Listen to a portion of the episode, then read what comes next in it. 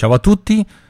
Quello che state per ascoltare è un episodio che è andato in onda live qualche giorno fa eh, sul nostro canale Spreaker, noi di Runtime Radio. È un episodio molto particolare di Tecnopills perché è una chiacchierata a due voci tra me e Davide Gatti in cui parliamo di Final Cut Pro 10. Eh, Davide Gatti è un utilizzatore di, di nuovo, mentre io lo uso da praticamente da due o tre mesi dopo che è stato lanciato, per cui una decina di anni fa. Ehm, è particolare come episodio perché pur parlando di roba video parla anche di, di massimi sistemi, di come Final Cut organizza le, le librerie e i contenuti per cui può essere anche interessante ascoltarlo eh, se avete un'infarinatura di Final Cut, altrimenti boh, potete anche splittare, skippare tutto quanto.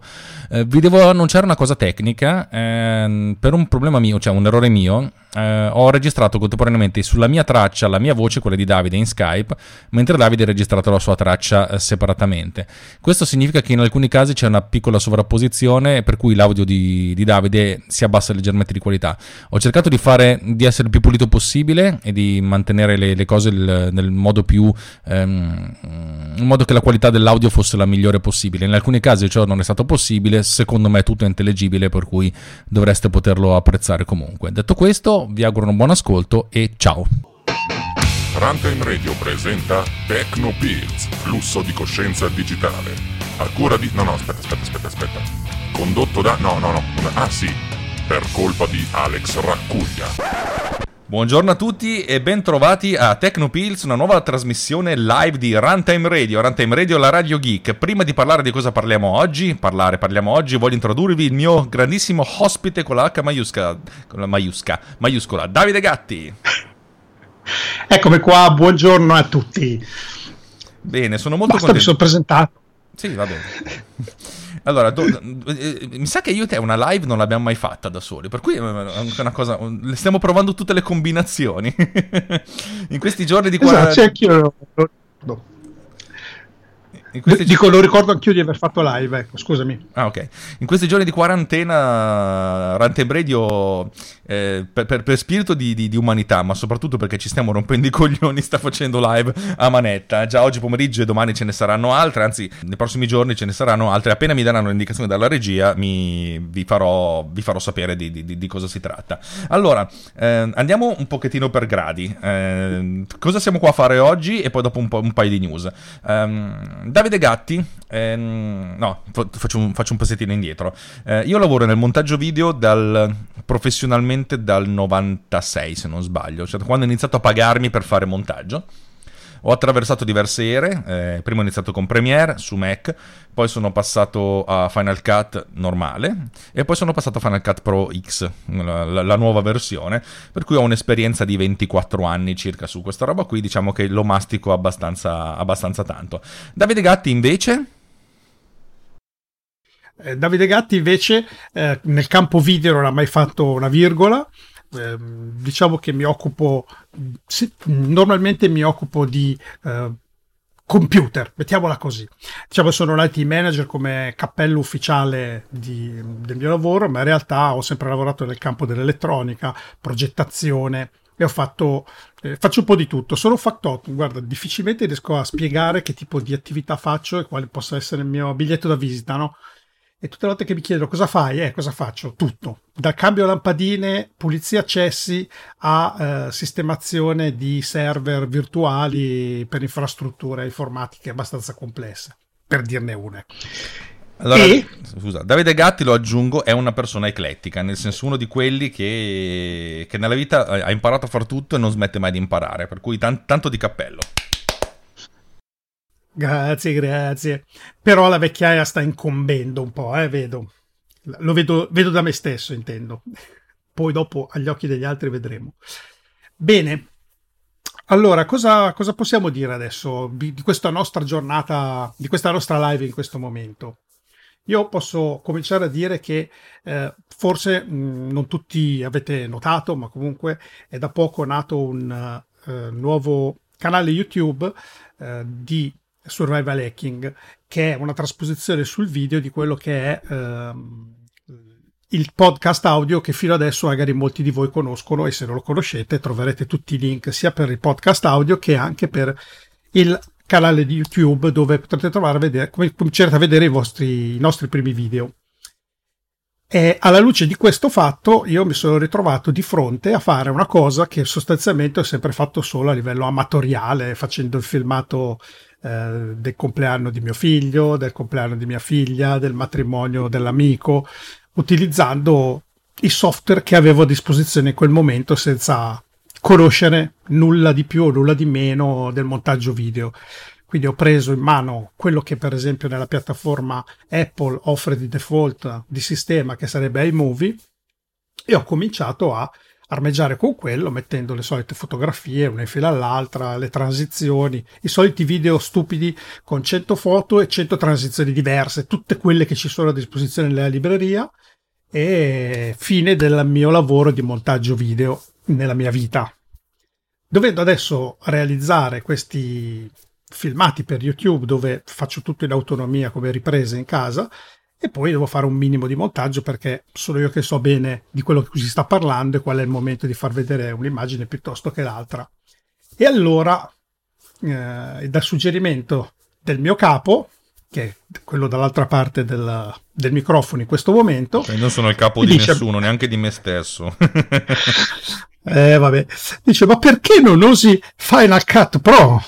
Detto, perché in effetti avevo iniziato a usare iMovie e iMovie effettivamente aveva tutta una serie di limitazioni, io non, non riuscivo a fare quello che volevo nel modo che volevo, lui fa, ma semplice, fai così, no? Apri, fai un bel progetto, fai così, fai cos'ha, importi quello, poi ti spiego io.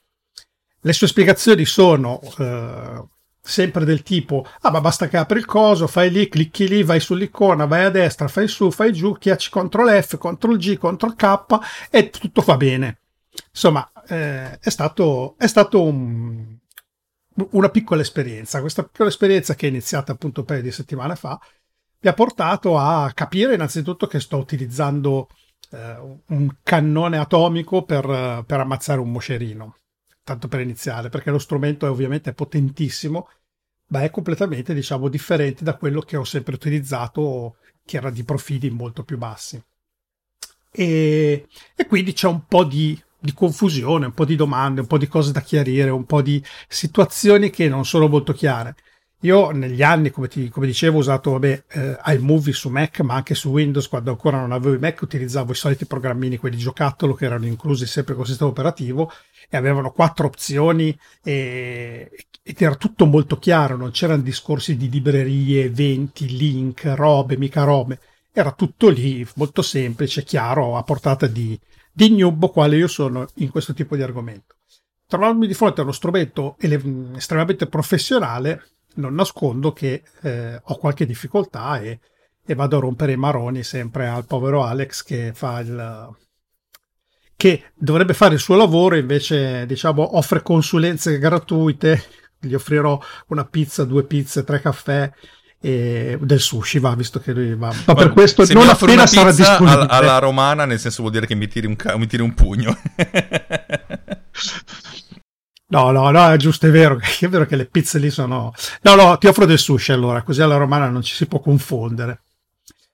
E niente, io diciamo alla luce di questo uh, ho avuto tutta una serie di domande da fare che gliele facevo in maniera privata, giusto? Mi spieghi che cosa è questo, mi spieghi cosa è quello e lui a un certo punto, lui Alex, ha detto ma facciamoci una live con queste domande così almeno tu fai le domande io ti rispondo e poi lo, lo, lo destiniamo a tutto il popolo. E ho detto va bene tanto siamo davanti a un microfono o, o, no cambia poco a livello di domanda quindi facciamola pure con la live così ci divertiamo e magari diamo anche servizio di pubblica utilità.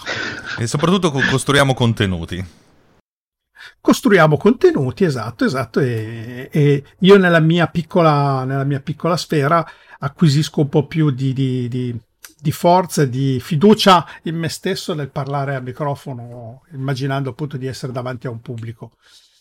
È sempre utile per una crescita. C'ho un po' di ansia, voi non la sentite, non la vedete, ma io la sento. Allora, prima di, di, di entrare volevo dire due, due cose.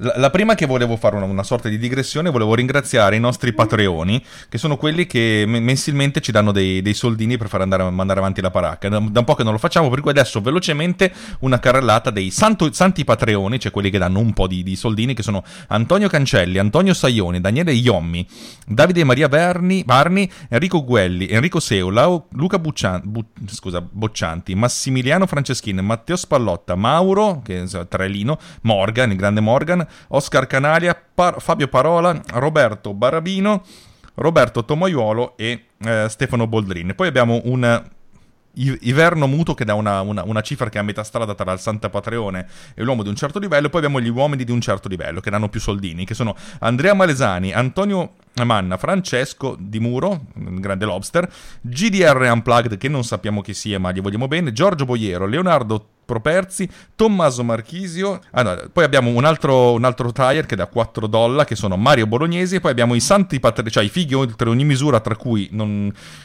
vabbè, non diciamo se, Data Nightmare, il buon Walter Vannini, che però ci deve dare ancora più soldi, eh, Vargion, Mirko Fornai e Nicola Lovecchio, per cui grazie, grazie, grazie per tutti i soldi che ci date. Chiusa parentesi, dovevo farlo, per, per, dovevo farlo anche prima, ma sto cercando di, di, di organizzarmi un pochettino.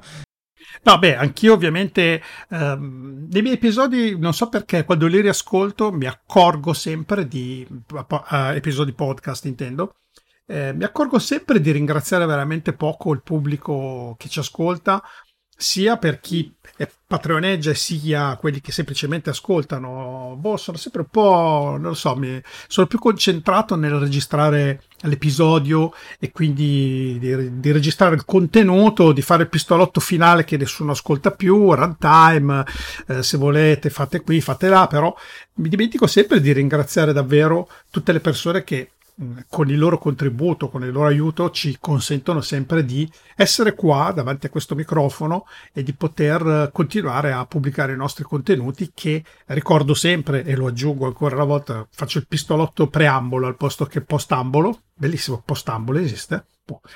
Eh, ah ok, bene, che eh, appunto andando su www.runtimeradio.it eh, potete vedere un po' chi siamo, cosa facciamo, vedete le nostre belle facce che ormai dovreste conoscere a memoria, eh, vedete quali sono i contenuti che produciamo e poi eh, su www.runtimeradio.it slash anche io potrete trovare tutti i sistemi per come eh, darci il vostro supporto che a noi ci è eh, fondamentale per sopravvivere. E quindi Uh, a questo punto, oltre a questo pistolotto, uh, insieme ad Alex, ringrazio davvero tutti quelli che eh, ci stanno supportando eh, anche con un semplice caffè come sempre raccontiamo, anche con una pacca sulla spalla e anche con una condivisione e anche con un feedback che ci dice eh, semplicemente grazie per quello che fate. E noi siamo contenti e ci consente di proseguire a fare la nostra attività con gioia e felicità che diversamente saremmo un po' abbruttiti, saremmo nel nostro caso milanesi abbru- imbruttiti.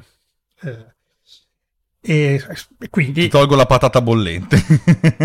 bravo, bravo. Allora, ehm, per parlare di montaggio video, prima di parlare di, di Final Cut, dobbiamo fare una sorta di storia della, della, della, dei programmi del montaggio video. E, perché inizialmente c'era la moviola, cioè quella fisica con la, con la, pellicola, eccetera, eccetera. Poi man mano si è spostati verso il montaggio non lineare, NLE, non linear editing che consentiva di, ave- di, di, utilizzare i file invece che degli stream eh, in modo tale da poter andare avanti e indietro di fotogrammi, fare i tagli, eccetera, eccetera, eccetera. Eh, lo sviluppo inizialmente, cioè della prima piattaforma, tra virgolette, consumer, mentre la piattaforma professionale era Avid, che costava sui 300 milioni nelle, nell'epoca d'oro, poi ci si è spostati, la prima piattaforma consumer è stata quella di, eh, di, Adobe con Premiere. Poi lo sviluppatore di Premiere si è spostato in Macromedia per sviluppare la prima versione di Final Cut, perché Final Cut prima era di Macromedia che poi l'ha rivenduta ad Apple e Final Cut 1.0 è stato appunto portato avanti da Apple soltanto per Mac, mentre il codice originale era, sia, era bipiattaforma, sia Mac che, che Windows.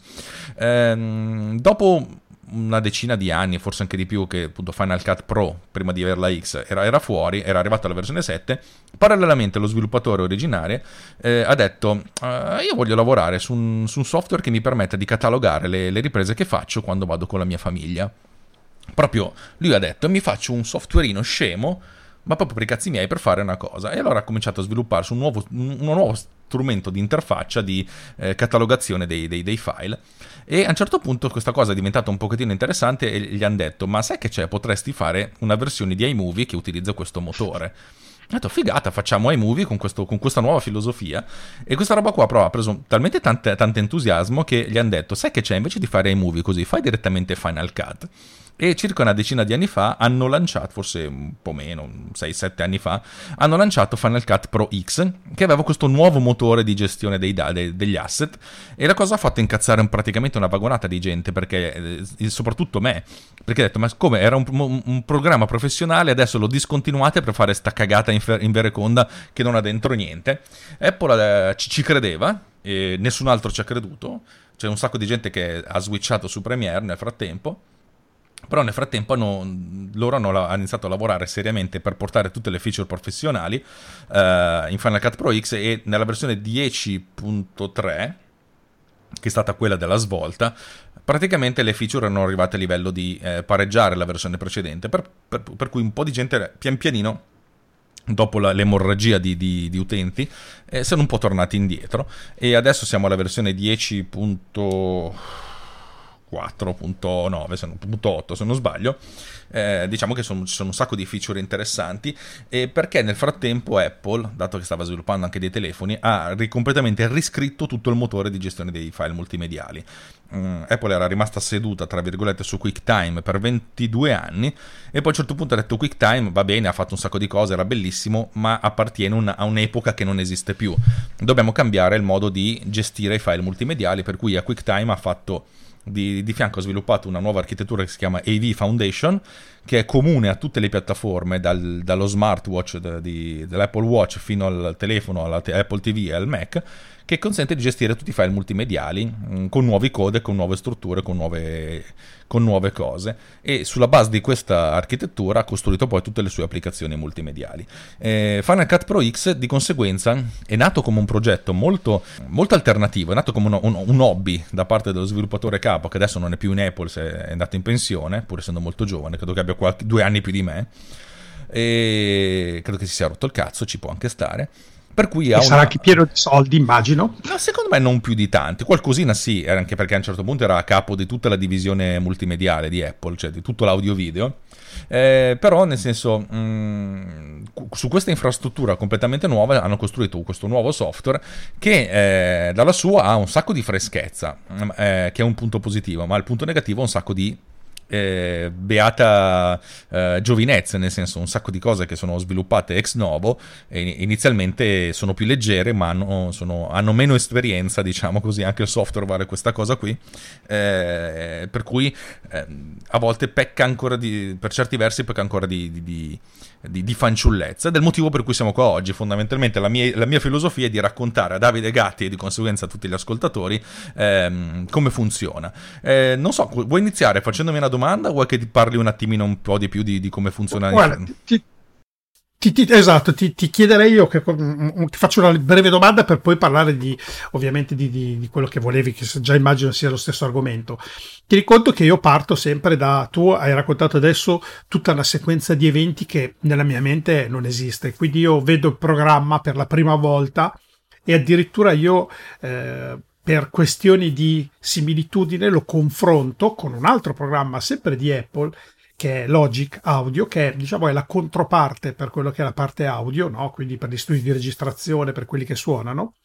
E nell'immaginario avrei sempre ipotizzato che, come dire, gli sviluppi fossero, non dico paralleli, ma circa, e che eh, le, le, persone che ci lavoravano, i team che ci lavoravano, erano in qualche modo comuni e condividessero qualcosa fra di loro e, e cercassero di fare comunque due prodotti che, che eh, servono a servire, che, che, sono necessari a due mondi completamente diversi, ma che comunque partono da una stessa, diciamo, idea di sviluppo, um, di, di, di aspetto grafico, eccetera. E in effetti come aspetto grafico un pochino ci assomigliano, se devo dire la verità, tra FCPX e Logic Audio, eh, le ultime versioni, un po' ci assomigliano.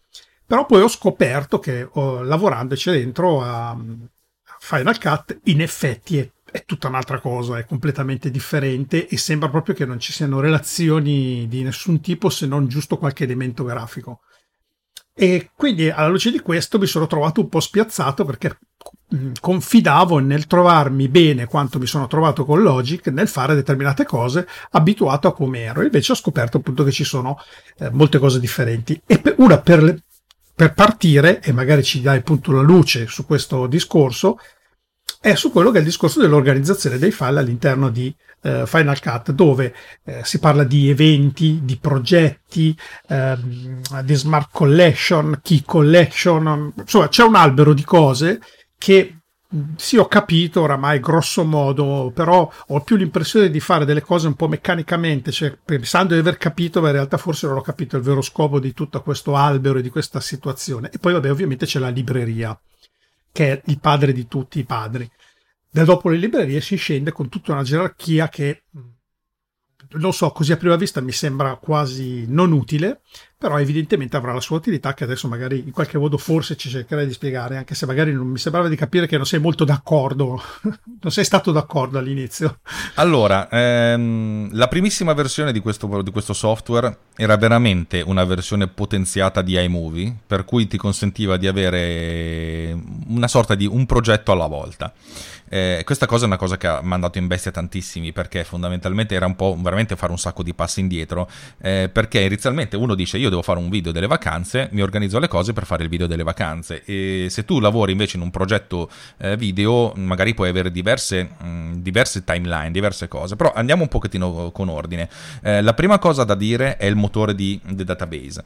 Eh, Final Cut, sin dalla primissima versione, è nato come un grandissimo motore di database multimediale, nel senso che a ogni oggetto che tu tiri dentro, che può essere un video, l'audio, cose, eccetera, eccetera, eccetera, associa una vagonata di metadati che possono essere utilizzati per la ricerca veloce, un po' come quando fai la ricerca nel Finder. Eh, questa è la base di tutto.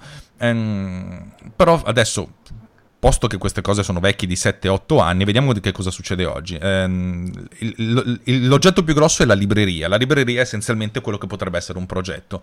Nel caso in cui mh, mm, tu fai, eh, che ne so, vuoi fare 10 puntate, hai in mente che vuoi fare 10 puntate di survival hacking video, allora dici, ti crei questa libreria e in questa libreria puoi infilare dentro tutto. Eh, se uno potesse, dicesse sì, però io ho in mente di fare mille puntate, infinite puntate, le cose diventano un pochettino complicate. Per cui in quel caso forse uno potrebbe pensare di avere un minimo di, eh, di elasticità e anche di riduzione. Però diciamo che la libreria dovrebbe essere una cosa monolitica in cui metti dentro tutte le cose che hanno a che vedere con un unico progetto. Se poi tu un progetto per tua leggerezza vuoi suddividertelo va bene, nel senso eh, le, le, cose hanno anche un senso in quell'ottica, però diciamo che se tu parti con l'idea di devo fare un progetto che potrebbe essere anche faccio il video delle vacanze della, della mia famiglia, eh, vacanze in Grecia, vacanze in Marocco, vacanze in Turchia, tanto per essere un po' citazionisti, eh, lo ficchi dentro in questa libreria. La libreria ha dentro tutto, praticamente creerà un database di tutto quello che tiri dentro. Questa libreria a sua volta la puoi dividere in eventi. Eh, questa è una cosa un pochettino più, più delicata, nel senso lui de- de- Final Cut di suo de- definisce gli eventi eh, come una sorta di cosa è successo quel giorno. Per cui se tu fai le riprese, eh, vai in vacanza e fai le riprese il 3, genna- il 3 giugno in un posto, lui ti crea un evento del 3 giugno, eccetera, eccetera, eccetera. Questa è un'organizzazione iniziale, dal mio punto di vista secondo me invece l'evento ha a che vedere con una sorta di sottocategoria del tuo progetto, nel senso tu hai il tuo progetto di survival hacking video, vuoi fare questi tutorial in cui spieghi delle cose, nell'evento ci ficchi dentro tutto quello che ha a che vedere con una puntata, nel senso eh, o con un gruppo di puntate. Eh, mettiamo caso che vuoi dividere in tre puntate la costruzione della scheda X, allora diciamo che fai un evento scheda X, poi a questo punto creerai eh, delle cose che hanno a che vedere con la puntata. Però diciamo che mentre la libreria potrebbe essere la totalità di tutto quello che riguarda il progetto survival survival hacking e poi magari se fai le vacanze in famiglia fai un'altra libreria, l'evento diciamo che è, una, è, un, è un, gruppo di cose che hanno a che vedere con, con, questo, con questo, grande evento. È un, è, gro, è un, passaggio in più però diciamo che ha senso.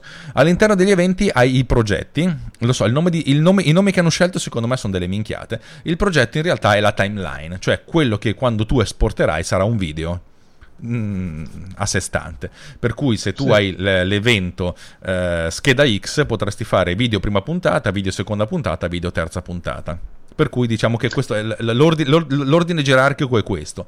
Che sia giusto che sia sbagliato è un... Io non sono ancora convinto che sia giusto così, che i nomi facciano schifo sono assolutamente convinto che sia così, va bene, è una delle tante idiosincrasie, quando tu lavori con un software abnorme e i programmi di montaggio sia video che audio sono software abnormi perché devono gestire stream in tempo reale, con mille mila codec, con mille mila cazzi, con mille mila configurazioni, diciamo che fa parte di quelle cose, vabbè, ci sta, accetto questa idiosincrasia e questa è la ecco. cosa.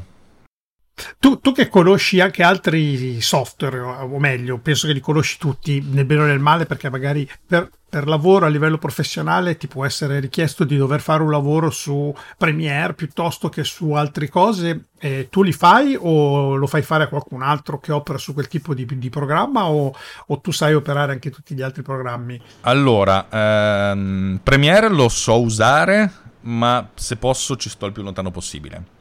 Eh, devo fare un lavoro in Premiere in questi, in questi, giorni e sono circa un decimo, veloce un decimo rispetto a quanto sono su Final Cut. È una questione di abitudine. Eh, non mi piace l'interfaccia, non mi piacciono un sacco di cose, però vabbè, lo tengo così com'è. Avid no, non lo so proprio usare. L'ho visto tre volte in vita mia e tutte e tre volte ho detto vabbè, ma chi se ne frega. Però è anche vero che è usato fondamentalmente Mm, in, in, un altro ambito, in ambiti eh, che ne so, del cinema, in un certo livello televisivo, però diciamo che nell'ambito eh, professionale ma non eh, enterprise, mettiamola così, se, se, ci possono essere livelli enterprise, eh, Premiere e Final Cut sono quelli più utilizzati. Poi ci sono anche delle versioni su, su PC, che, altri software su PC, e poi c'è anche la versione gratuita di DaVinci Resolve, che è nato come programma di color correction, che però è diventato una sorta di programma di montaggio video. Ehm, dicono tutti, è molto bello, è molto figo, francamente non ho ancora avuto la necessità di, di usarlo, e per cui fondamentalmente eh, difficile che mi metta a fare qualcosa se non sono obbligato per lavoro, per cui non, non, potrei anche dire sì lo installo, ci guardo, ma poi sono sicuro che non ci guarderei. E, però okay. è anche vero che il 95% di quello che si fa nel mondo si fa o con Final Cut o con Premiere, per cui eh, so, sono coperto in 19 casi su 20. Ecco, una domanda velocissima, con la risposta velocissima. Gestione delle librerie, dei progetti, degli eventi su, um, su Premiere è equivalente, simile o un concetto completamente differente, senza andare troppo nel dettaglio? Allora, sì e no, nel senso ti faccio un, un, discorso a priori, perché Premiere comunque eredita del codice che è vecchio tantissimo, e anche non tanto a livello di codice, ma quanto a livello di filosofia. Fino all'avvento di Final Cut e di alcuni software eh, consumer non professionali, quasi giocattoli, eh, i, i, software professionali avevano questa filosofia, che è la filosofia di tutti i software professionali. Cioè, il progetto è un progetto che ha mm, dei puntatori, dei riferimenti ai file esterni. Mettiamo caso che tu fai delle riprese un giorno, fai 100 riprese, eh, 50 video e 50 audio, e tu crei un progetto che devi usare queste riprese, eh, il progetto in sé è un file molto piccolo che tiene dei puntatori che dice il file in questione si trova lì. Ok? Premiere ha questa yes. filosofia. Uh, Final Cut, la versione precedente, aveva questa filosofia. After Effects ha questa filosofia. Tutti i software che scrivo io, tranne Producer, hanno questa filosofia. Final Cut ha invece detto: Ma no, ma sai che c'è? La gente è stupida. Abbiamo, eh, perché inizialmente il motore era pensato per un, per un software per, per gente che doveva fare iMovie fondamentalmente quando tu importi una cosa, lui se la, se, la, se, la, se la, tiene in pancia. Praticamente la libreria di Final Cut non è un file, ma è un bundle. In macOS ci sono questi file particolari che si chiamano bundle, che in realtà sono delle cartelle con dentro praticamente un file system tutto loro. Le esatto. librerie di Final Cut sono essenzialmente dei bundle per cui tirano dentro tutto. Se tu uh, trascini un file da, dal, dal, Finder a Final Cut, di default lui se lo mette in pancia. Per cui questa libreria diventa un ciccione grosso. Poi uno potrebbe dire che ci sono dei software che aiutano per, per uh, dimagrirle, far dimagrire le, le, librerie, sì, ma ne parliamo dopo. eh, esatto. Allora, per cui la, la filo, la, è, è, una cosa differente. La cosa interessante, questa è una cosa che ho imparato eh, personalmente, eh, se tu trascini un file, nel senso tu fai la ripresa X, e la, e la, trascini dentro Final Cut, allora automaticamente questo file sarà nella pancia di Final Cut e tu teoricamente potresti cancellarlo dalla, dalla, da, da, da, dove stava prima. Ma se fai il relink yes. del file, nel senso per qualche motivo gli dici file 100, eh, relinkalo da quest'altra parte, quando fai il relink in realtà poi lo tiene esterno e non mi chiedere perché. Eh, uno potrebbe dire, ma per quale motivo uno dovrebbe fare il relink? Beh, nella, nell'ottica delle riprese video è difficile che uno relinki delle cose a meno che non abbia spostato dei file. Per qualche motivo tu hai l'hard disk pieno, sposti i file da un'altra parte su un hard disk esterno, Final Cut dice se per qualche motivo non li trova, eh, dice dove stanno, eh, tu gli rilinki. Ma nel mondo della, della, grafica in realtà ci sono diverse, diverse volte tu devi fare diverse versioni dello stesso, dello stesso video. Tipo fai un'animazione, poi modifichi qualche cosa, lasci il nome del file inalterato, però lo vuoi cambiare, in questo caso il relink è fondamentale. Certo, infatti era una delle domande che avevo da farti sul discorso, eh, però praticamente mi hai già risposto in sostanza, eh, ho capito e ho compreso appunto che Final Cut gestisce la libreria in maniera mista. È vero, la libreria io mi aspettavo come lo è per gli altri programmi di, che sono presenti su Mac OS X, tipo foto, eh, le fotografie piuttosto che iTunes, eccetera. Loro hanno la loro libreria e in questa libreria c'è tutto. Tu prendi questo bundle che lo vedi come se fosse un file, in realtà è una cartella con tutto il suo file system, te lo copi, lo metti su un hard disk e tu hai tutte le tue fotografie organizzate, gestite, che te le puoi trasportare dove vuoi. E questa è l'idea, mi, sembra, mi, sembra, mi è sempre sembrata ottimale, no? Perché al posto di avere roba in giro da tutte le parti, non si sa più dove le hai, come sono messe, hai quest'unico bel grosso file ciccio che tu quando sai di averlo backuppato hai, backuppato tutto, quando lo sposti sai che hai spostato tutte le foto, insomma è facile gestire una libreria in questi termini, l'idea mi, mi piaceva. Quando invece ho visto, e ne abbiamo parlato giusto ieri sera, ehm, che invece su eh, Final Cut la libreria è sì un elemento solido con dentro tutto, ma a volte no.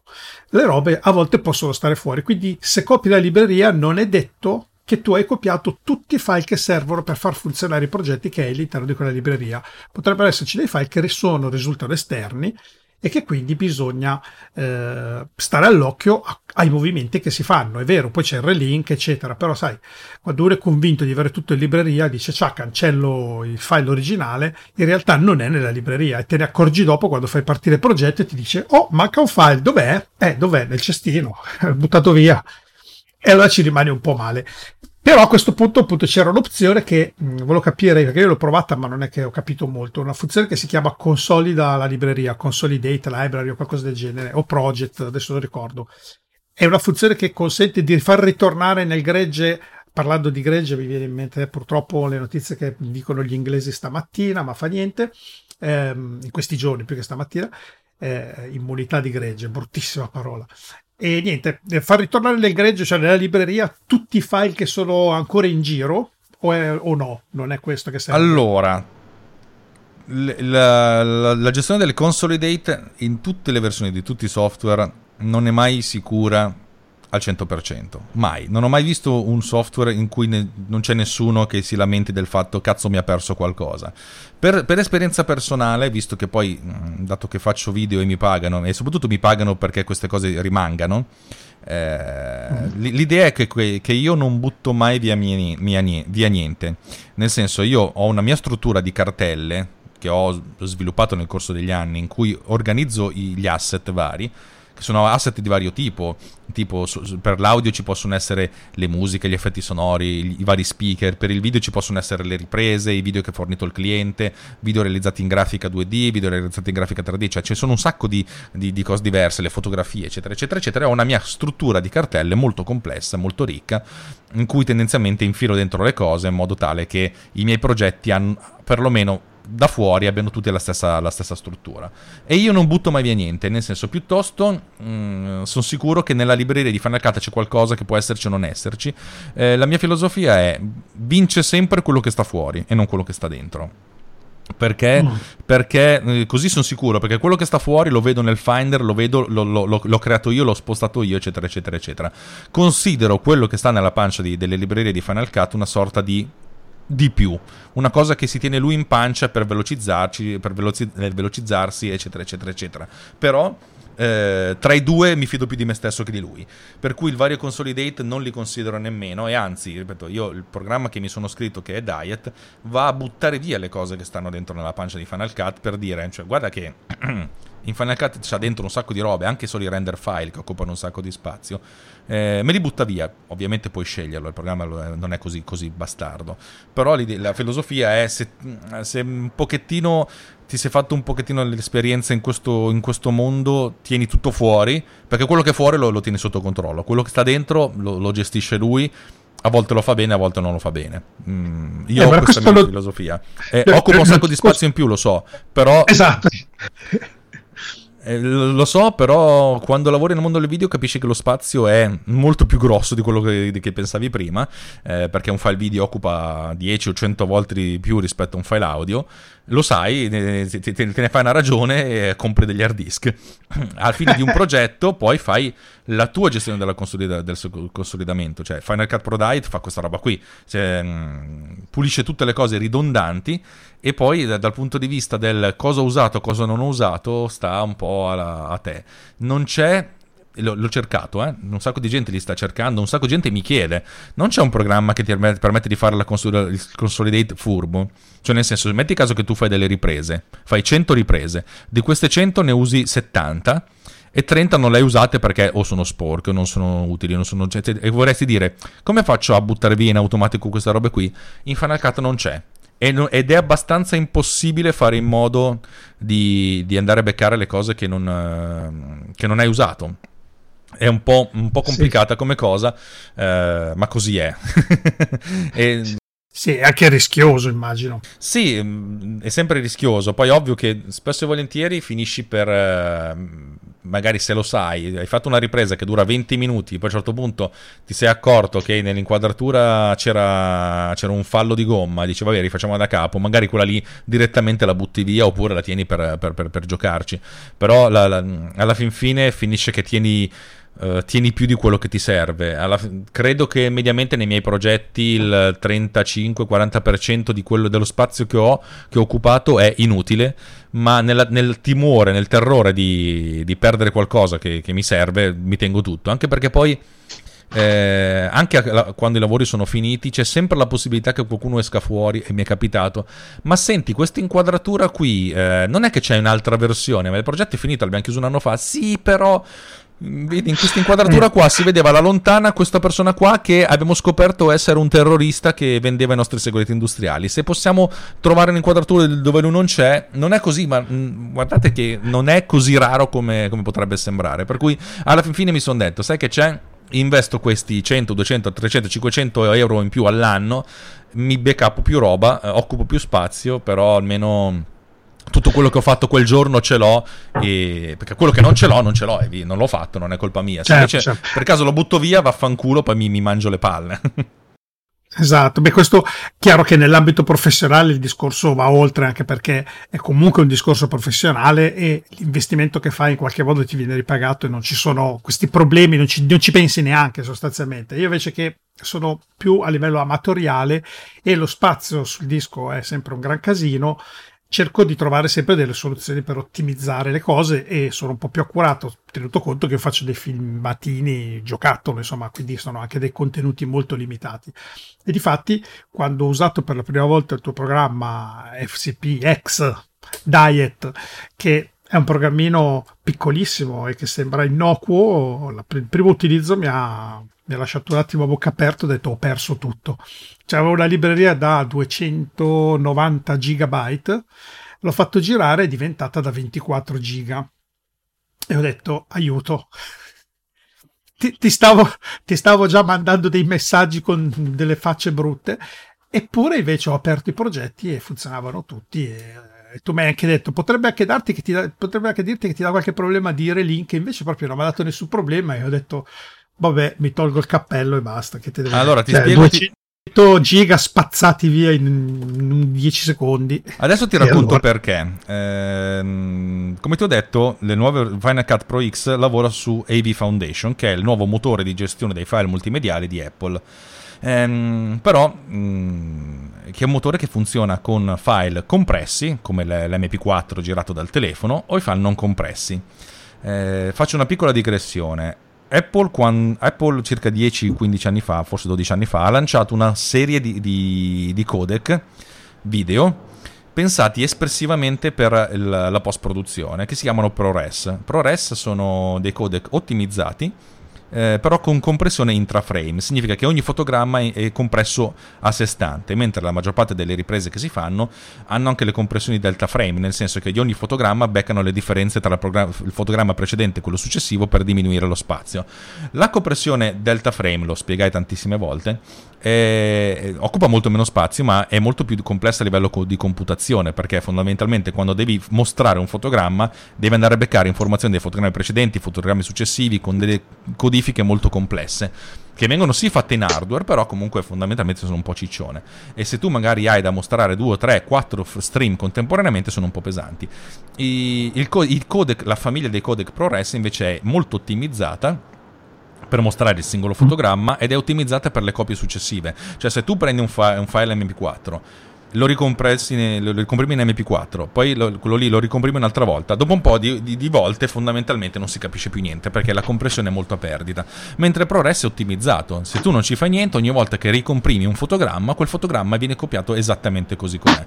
Non solo, ma la famiglia dei, dei ProRes è ottimizzata per le risoluzioni standard, cioè gli, tutte le standard definition, eh, il, tutti gli HD dal 720, 1080, i 4K. Diciamo che eh, puoi mettere una qualsiasi risoluzione, ma sono ancora più ottimizzati dal punto di vista delle, delle, delle specifiche per i codec, per, per, le risoluzioni standard, a, da 23 fotogrammi 98 fino a 300 fotogrammi al secondo. Insomma, diciamo che sono molto comodi e sono divisi in, in due categorie: i ProRes 422, che sono quelli standard, che è essenzialmente un po' il codec standard di, di Final Cut, poi l'HQ, che è quella qualità migliore perché va a, a lavorare a 10 bit c'è la versione proxy che è invece a bassa qualità per, per fare una sorta di versione eh, più, più, leggera, di solito si, usano i file proxy per, mm, per non appesantire troppo. Ne ho parlato recentemente, se non mm-hmm. sbaglio, in qualche puntata. E poi c'è il ProRes 4444 che è una famiglia di codec che ha dentro anche il canale alfa e in cui ogni canale è compresso in maniera uh, indipendente e in più ultimamente c'è anche il ProRes uh, 4444 RAW per, per, per, andare a beccare direttamente i file RAW delle macchine video. Quelle ad alta gamma tipo le Red tipo le, eh, le Alexia e le Alex non mi ricordo più sì, sì insomma adesso ho un attimo di, di, di crisi so, di que- quelle che noi non potremo mai mai né avere né possedere né utilizzare quasi, sì è, è, è, difficile mettiamola così. Ehm allora, inter- Final Cut, quando, se non gli dici niente, quando lui ti, gli tiri dentro un video che hai girato tu in formato, 4, in formato MP4, lui dice, io il file MP4 lo leggo tranquillamente, ma sai che c'è? Io lo transcodifico in, nel formato ProRes, così quando lo mostro sono molto più veloce. Il formato ProRes occupa dai 10 ai 20 volte di più, per cui è ovvio che se tu hai una, tiri dentro dei file che occupano 10 giga, lui internamente li processa, alla fine questi file occuperanno il, i, i file intermedi che utilizza lui per visualizzare, per non dover renderizzare, occuperanno 100-120 giga, per cui diciamo che è un'esplosione dei, delle dimensioni. Final Cut, eh, FCPX Diet fa essenzialmente quello, va a cancellare i file di rendering, questi file intermedi. Eh, di conseguenza, quando poi deve rivisualizzare o se ne sbatte Final Cut oppure internamente dice ma sai che c'è rirenderizzo tutto non c'è niente da fare. Ci sono varie impostazioni che ti consentono di dire farlo in background non farlo in background. Le robe di default vanno bene. Io da un po' che non mi metto a, a smanacciare con le cose di default perché so benissimo dove andare a beccare dove andare a beccare le cose quando mi serve cancellarle. E Final Pro Diet essenzialmente va a beccare nella cartella, nel, nel, file, nel foldone de, che la, la library del, del progetto, eh, va a beccare i file che sono superflui o ridondanti e li butta via. E se non sono ridondanti, li, li copia in una cartella esterna con, una, con un alias, gli alias di, del Finder. Per cui in questa cartella esterna ci sono quelli che lui non vuole. No, prima di cancellarle, ti dico che stanno lì. Poi pensaci tu, perché poi se uno ce li ha già eh, non, è, non, è, necessario averli due volte. Però insomma, questo okay. è, è, andare un pochettino nello specifico. Però il motivo per cui le robe esplodono è questo, perché lui utilizza questi codec che sono ehm, di altissima qualità, ma la qualità si paga con lo spazio. Esatto, e, e, ho compreso quindi perché ho sempre la rotellina, la, quella a fetta di torta, che è sempre in movimento anche se io non sto facendo niente. Io la vedo sempre lì, dicevo, ma che cacchio stai renderando che non sto facendo un tubo? Sta facendo i pre-render della roba che gli ho buttato dentro, che sia anche una fotografia o forse non lo so se le fotografie le render lo stesso. Però io vedo sempre quella rotella lì che gira e che dico, boh, in background sta facendo quel lavoro lì, quindi in realtà... Che poi se ci clicchi sopra ti dice quali sono i task, ce ne sono otto. Sì, cioè, sì. Eh... L'ho, scoperto, l'ho scoperto di recente, in effetti. Prima hai menzionato la, la, voce delta frame più volte come metodo di... però mi ricorda che qualcos'altro così te lo dico. Beh, la, eh, la, la mia azienda si chiama così, lo, lo chiama, il nome l'ho scelto io, prima ancora che diventasse un'azienda, era una, un gruppo di persone ed era, mi piaceva molto l'idea del, foto, del, fotogramma delta, delta sta per differenza, cioè partire da quello che c'è adesso per una cosa per, per, per, per, una cosa diversa. Ehm, quando ho iniziato a fare video, anche prima di che fosse professionale, 25 anni fa, era molto la mia passione. La, la compressione del video era molto, più, era molto più stringente, sia perché mancavano le competenze informatiche che ci sono oggi, soprattutto mancava la potenza di calcolo, per cui la compressione del video era una cosa una, metà arte e metà scienza e anche preparare un video prima della compressione eh, necessitava di, di, di un bel impegno, eh, anche perché poi allora internet era a livelli di eh, modem a chiamata 56k eccetera eccetera per cui comprimere un, un, un filmato in modo che occupasse 150k invece che 200k era, cambiava la vita del, del, del, della percezione di questo video. Eh, adesso uno accende con un telefono cellulare vengono giù dati a un megabyte al secondo, per cui non c'è più questo problema. Allora le, le, dimensioni erano molto più ristrette, per cui far aspettare quei 10 secondi in più significava non far vedere un, una tua opera, un, una tua cosa, o, tuoi, o, a chi volevi che, che le guardasse, o ai clienti, eh, ai clienti dei tuoi clienti. Eh, per cui il, il, il fotogramma certo. delta c'era, c'era, un programma che si chiamava eh, encoder qualcosa, che era il programma che avevamo comprato in azienda, che in, intanto che comprimeva ti faceva vedere il grafico di quanto occupava ogni singolo fotogramma. E tu potevi vedere cioè, quali erano i fotogrammi che, che, occupavano di più, cioè proprio ti dava un'informazione visiva e tu capivi effettivamente dove, erano, dove, erano le sue difficoltà, per cui la prima volta lo guardavi e, e capivi un pochettino. E poi andavi a lavorare di fino su, su, sulle parti più, più critiche. Ehm, adesso la, la, racconto in maniera un po' nostalgica, però si era veramente dei, eh, alla frontiera. Eh, devo dire che si sta meglio oggi quando io ho questo nuovo MacBook Pro da, da 16 che ha l'encoder hardware, utilizza il chip, che è un chip T2 se non sbaglio, che è quello di un iPhone di un paio di generazioni fa, e utilizza questo chip per fare la, la compressione hardware del video e un video da un video tendenzialmente di un minuto lo comprime in 10 secondi, cioè una cosa... cioè non mi accorgo neanche che, la cosa stia avvenendo ed è... Ed è, ed è cioè, ripeto, rispetto all'ora quando lavoravi a 320x240 e ancora ancora incazzato, qui siamo appunto a Full HD 4K e non ce ne accorgiamo più, cioè veramente sono passati eh, eh, gran, grandi ere geologiche. Ti sei emozionato, insomma, vedendo questa cosa. sì. Senti, io avevo invece delle domande su cose che non riesco a fare, però capisco che queste domande possono essere un po' complicate mh, mm, da, da, da, gestire con l'audio, bisognerebbe anche vederle magari a livello Però sto facendo la ripresa video quello... realtà... Scusa, io sto facendo la ripresa video, per cui ti posso mandare tutto quello che mi chiederai. Vai. Va bene. Comunque, intanto faccio una domanda che in realtà mi sono già autorisposto stamattina perché mi sono documentato e ho trovato la cosa. Eh, per tutti quelli che hanno fatto alcuni progetti su iMovie, quindi con il software quello che viene, do- viene dato in dotazione con qualsiasi Mac, e che è comunque lo strumento piuttosto potente, oggi è diventato uno strumento abbastanza pieno di cose, non è potente ovviamente quanto eh, Final Cut, ma ovviamente per, per l'uso domestico è più che sufficiente per fare praticamente quasi tutto. C'è molta gente, credo il 50% degli youtuber usano iMovie, immagino, proprio perché non, non è che devono fare chissà quali cose. Però uno dice, ok, va bene, però oggi voglio fare il salto, voglio passare a Final Cut. Come me li tiro dentro questi progetti? Voi cercate su internet, cercate per mezz'ora e tutte le volte che ti danno una soluzione è apri Final Cut, vai su import e fai import di un progetto iMovie.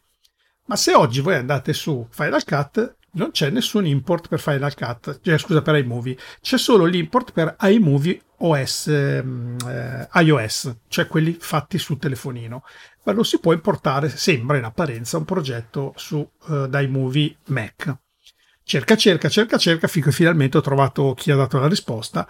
Bene, non si fa nessun import, ma si fa un transfer da iMovie direttamente. Cui si va su iMovie, si apre il progetto e poi nel menu file c'è eh, portalo su eh, Final Cut e automaticamente in tre secondi te lo trovi su Final Cut in una sua libreria che si chiama libreria di iMovie quindi crea una libreria a parte, ti importa esattamente il tuo progetto con il nome che hai. L'unica cosa che non ho ancora verificato è se i file media, gli asset ris- ri- rimangono nella vecchia libreria di iMovie o li porta nella nuova libreria. Però siccome la conversione ci mette circa un secondo, per cui in un secondo tu te la trovi direttamente in, uh, in Final Cut, penso che abbia messo solo dei link e, ne, e, i file rimangono ancora dove sono, secondo me. Eh, questo non lo so, però ripeto, tutto deriva dal fatto che originariamente il motore, cioè il motore sottostante di iMovie di Final Cut è lo stesso, cioè Final Cut ha costruito sopra una grossa interfaccia, però il motore sottostante è quello. Quindi non è che cambia molto, dopo... cioè non c'è neanche una conversione essenzialmente. E, e, probabilmente sì, esatto. Lavorerà forse con dei file XML anche lui, chi lo sa, ma il iMovie intendo, eh, che non li vediamo, però magari sono sempre file XML like. Eh, allora, un paio di domande veloci. Eh, io, come, come, ho detto, utilizzo lo strumento come veramente a livello amatoriale e faccio, probabilmente lo uso all'1% del suo potenziale e quindi io mi imbatto con le mie piccole problematiche che sono banali, che in altri mondi risolvo agevolmente, in questo mondo non ci sono riuscito e volevo appunto capire con te magari velocemente se c'è la, la cosa magica che risolve il tutto. Per esempio, una tra tutte è se nella timeline io ho eh, per esempio 4, 5, 6 asset in parallelo che hanno tutte la loro lunghezza faccio un esempio, ho il mio video che sta andando, poi voglio mettere un'immagine di un oggetto e poi sopra questo oggetto voglio fare tutta una serie di scritte che arrivano in modo progressivo. Io aggiungo la mia scritta, che è la scritta numero 1, la scritta numero 2, 3, 4, 5 e mi ritrovo la timeline con 6 o 7 elementi sull'asse verticale. Ma tutti finiscono a un tempo differente. Io vorrei invece farli finire tutti nello stesso tempo. Per esempio in Logic Audio io seleziono tutti questi trascino uno di questi a scelta e tutti diventano di quella lunghezza e finiscono tutti nello stesso posto e li trascino a destra e a sinistra e loro praticamente mantengono tutti la stessa lunghezza e li faccio finire tutti assieme. Qua invece li seleziono assieme non succede questo fenomeno perché appena clicco sul, sulla fine del, del, dell'elemento della timeline si evidenzia solo quello che clicco e non tutti insieme quelli che ci sono. Ho provato con Shift, con Control, con tutte le cose e non riesco mai a trimmare correttamente la fine dei, dei, di tutti i vari asset in modo che finiscano tutti nello stesso identico punto senza dover trascinarne uno a uno con lo zoom per portarlo esattamente nel posto dove, mi, dove voglio. Do, sbaglio qualcosa o non si può proprio fare o c'è qualche tasto magico CTRL X Z7 FM2? Allora, eh, a, a, naso ti direi che non si può fare, però secondo me si può fare una cosa differente. Allora, eh, mettiamo caso che tu hai un'inquadratura, dopo immagino che, tu, che mostra la scheda su cui stai lavorando e tu vuoi far apparire delle, delle, varie cose su questa scheda. La cosa che io farei è selezionare il pezzo di video della scheda in cui vuoi che succedano tutte queste grafiche. E a questo punto eh, taglierei l'inizio e la fine in modo che avere proprio un, una sottoclip nella timeline principale di questa scheda e quello che farei è, cliccando sulla clip, andrei su clip e sì, mentre tu parli, intanto io ti, ti, dico che ho notato che esistono un sacco di tastiere tutte colorate appositamente per l'uso con Final Cut che vendono con tutti i tasti con già scritti sopra eh, le funzioni e che sono color rosso, giallo, verde, blu, che credo che siano il pane quotidiano per chi opera professionalmente col Final Cut. Sì, è vero, però è anche vero che io personalmente mi rimappo un sacco di tasti in modo che siano, eh, che siano quelli che, che, sono, che so a memoria io. Allora, no, molto semplice, selezioni la clip che, su cui vuoi che succedano delle cose e poi vai su edit, su edit new compound clip che è option G, ok? Sì, sto, sì, sto, sto, guardando. sto guardando. Allora, la compound sono, clip sono, praticamente ti crea una nuova timeline con, quella, con, le cose che hai selezionato.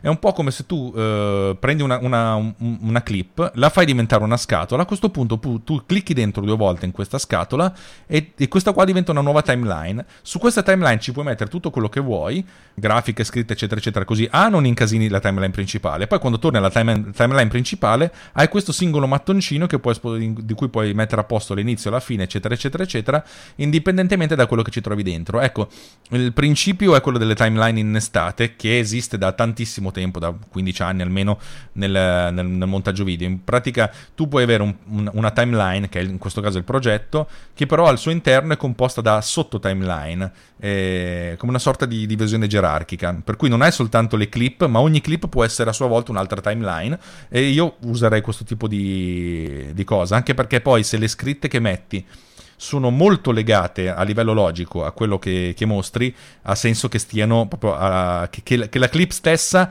abbia dentro di sé tutte le informazioni grafiche che ci vuoi mettere. È un, pa- è un, balzo nella fede per certi versi. Tra l'altro, io quando io creo una, una compound clip eh, ci aggiungo come, come mm, lui praticamente di, di default ti, ti chiede ti, ti, ti, mette, ti, mette, il nome della timeline e ci aggiunge la, la, la, il testo clip. Io ci aggiungo, tolgo quello, ci, ci, ci, scrivo effettivamente che cos'è e come estensione ci scrivo CPD, che è compound. In questo modo io so che quello è un sottoinsieme, è una sottoclip. E e ogni volta che tu la apri, eh, dentro hai tutti gli stessi elementi la, come, come, prima li vedevi e puoi editarli a sua volta per aggiustarli, nel caso tu debba aggiustarli, puoi fare quello che ti pare. In pratica è come se tu cliccassi il più um, in, in, in, Finder quando c'è una cartella, tu schiacci più, vedi tutti i file che lo compongono. Lì è come se tu aprissi una cartella e vedi quello che c'è Solo dentro. che invece di la cartella vedi la timeline. Esatto, vedi gli elementi che la formano. Eh, adesso ti spiego un paio di cose. Questo qua ci lega al fatto che mh, eh, tu hai parlato prima delle smart collection, di cui non ne abbiamo parlato, ma vorrei aggiungere un minimo. Eh, dato sì. che tutti gli asset di Final Cut hanno una vagonata di metadati, tu puoi utilizzare questi metadati per fare delle ricerche anche della live search, un po' come le, le smart search di, del Finder. Le smart collection sono quelle, cioè tu sono praticamente delle, delle, delle visioni a livello database mm. di quello che tu fai.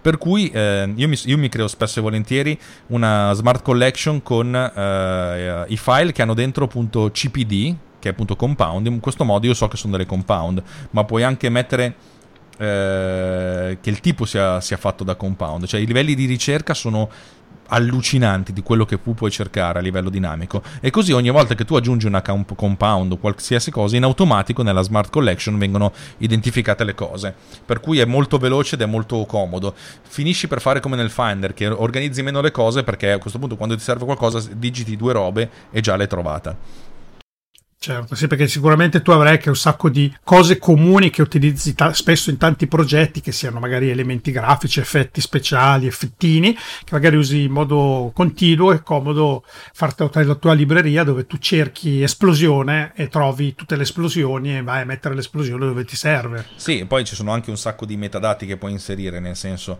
eh, per una ripresa puoi indicare il nome della camera che l'ha fatto, in questo modo tu puoi sapere tutte le, le riprese fatte con una certa camera. Poi queste cose sono anche un po' ridondanti. Io tendenzialmente quando faccio le riprese con due camere, tipo camera A e camera B, mi acquisisco le, i file e mm, li metto in due cartelle, camera A, camera B, e poi a volte se sono ancora particolarmente pazzo rinomino tutti i file indicando underscore camera A e underscore camera B con dei programmi di rinomina automatica. In questo modo cioè, è, è, tutto, è, è, tutto, ridondante, uno potrebbe anche lasciarlo a livello di metadati. Eh, dal mio punto di vista i metadati funzionano all'interno di Final Cut quando esci fuori, cioè nel Finder, quando devi organizzare i progetti, se poi sta dentro nel nome è ancora più comodo. Eh, dico sempre che due file non dovrebbero avere lo stesso nome, due file diversi. Per cui alla fine di un, di, un, di, un, di un, progetto io rinomino tutti i file col nome del progetto, eventualmente la data del, del, di creazione del file e poi altri metadati che potrebbero essere camera A, camera B, eccetera, eccetera. I, nomi, I miei nomi di file sono molto lunghi però sono sicuro che almeno c'è quel file lì e quel. Se faccio un relink gli dico cercalo tu e trovamelo e lui me lo trova a livello di nome e sono sicuro che quel file lì è quella roba lì, altrimenti poi ho trovato il file MV0042 e tu dici e di quale progetto sarà? Sarà quello o non sarà quello? Che poi se lo quello più nuovo nuovo, più nuovo, nuovo più nuovo, nuovo più bello. Quando tu devi tirare su progetti di tre anni fa, hai detto, eh, diventi, diventi, paranoico, anche perché poi metti caso che tu lo rilinki ed è sbagliato, e poi magari c'è un file di 10 secondi, ne rilinki uno di 15, perché tanto sì sì c'ho abbastanza spazio, vuole, dire che quello. A questo punto ho sbagliato, devi tornare indietro. Eh no, quello, nuovo, quello che mi stai rilinkando dura di meno, non posso più rilinkartelo. Per cui cioè, finisci per impazzire e avere delle, delle sacre bestemmie unite. Cosa volevo dire? Aspetta, stavo leggendo i miei punti qua e mi sono dimenticato di quello che volevo dire. Ehm, io avevo altre domande da fare che però sono un po' troppo elaborate, direi, perché poi il tempo stringe anche un pochino. E... No, no, io io intanto volevo, volevo, parlare di un'altra cosa simpatica che ho scoperto e che l'ho scoperta praticamente da solo e ho capito che cosa serve da solo e ci sono rimasto, sono rimasto positivamente impressionato. È una feature che non ho mai visto in nessun programma e che l'ho visto ed è geniale, è stata proprio un'invenzione intelligentissima che è la differenza di cancellare una clip con il tasto canc o il tasto del. Allora, se tu hai una clip e cancelli col tasto canc, all'inizio ho detto, ma che cacchio rimane un coso grigio lì sotto che non so cosa sia, che mi rompe le palle, che, perché io lo voglio cancellare e mi rimane un coso grigio che occupa lo stesso spazio della clip che avevo e mi tocca togliere anche quell'affare lì due volte, devo cancellare due volte, perché mi lascio un buco vuoto in mezzo. All'inizio non l'avevo capito, l'avevo considerato una rottura di maroni. E invece poi ho scoperto che col tasto del invece sparisce tutto. Ho detto, vabbè, ecco, è il tasto da usare quello. Chissà perché hanno fatto quella roba lì. Dopo invece si è accesa la lampadina e ho detto, ma pensa te, tu cancelli una clip per qualche motivo, ma non vuoi perdere tutte le sincronizzazioni che hai fatto di video, di audio, di tutto quello che c'è nel tuo mondo sincronizzato. Lui ti mantiene lo spazio vuoto che eh, non mi ricordo come lo chiama, lo chiama eh, data holder, no? Cos'era? Placeholder, mi sembra che si chiami che è ti tengo lo spazio occupato perché qua dentro so che tu un giorno ci dovrai mettere qualcosa che prenderà il posto di quello che c'era prima ma che deve essere lungo così, fatto così e tutto il resto rimarrà montato, sincronizzato, corretto. E sembra una cazzata, ma almeno io lo, sto tutto dicendo di mia mente, non ho letto niente da nessuna parte non so neanche se sto dicendo delle pirlate, però mi è sembrata un'idea che abbia quello scopo e che sia veramente invece geniale cosa mi dice a riguardo? Ci ho visto giusto o sto dicendo minchiate? Eh, sì, tutto questo deriva dal fatto che ehm, Final Cut eh, Pro X è stato il primo programma ad usare la timeline mag- magnetica, nel senso che tu cancelli una clip e automaticamente tutte le altre vengono spostate indietro, cioè invece di lasciare il buco. Eh, che ha spiazzato tantissimi esatto. montatori, perché i montatori erano abituati a questo tipo di cosa. Eh, però è anche vero che il mondo del montaggio si è spostato. Una volta c'erano molti più mh, contenuti format rigidi, in cui la durata era rigida, mentre adesso la, la maggior parte della comunicazione viene su web in cui dura- le cose durano quello che durano. Per cui l'idea è quella di mantenere, sprecare meno spazio possibile, cancellare una clip e vengono cancellate tutte quante. Mm, alla fin fine c'è modo di lavorare anche nel, nel, vecchio sistema, però effettivamente dopo un po' che ci fai la mano dici, sai ma sai che sta roba qua è più veloce, più comodo e finisci per, per, sfruttarla, per sfruttarla così. Per cui ci sono le stesse cose, hanno due significati diversi, un modo per lavorare nel modo vecchio, cioè cancelli una clip e, e non, non, sposta tutto quanto, e per non spostare il tutto il quanto deve aggiungere, eh, deve aggiungere dello spazio vuoto, che è questo placeholder, in, in realtà si chiama gap.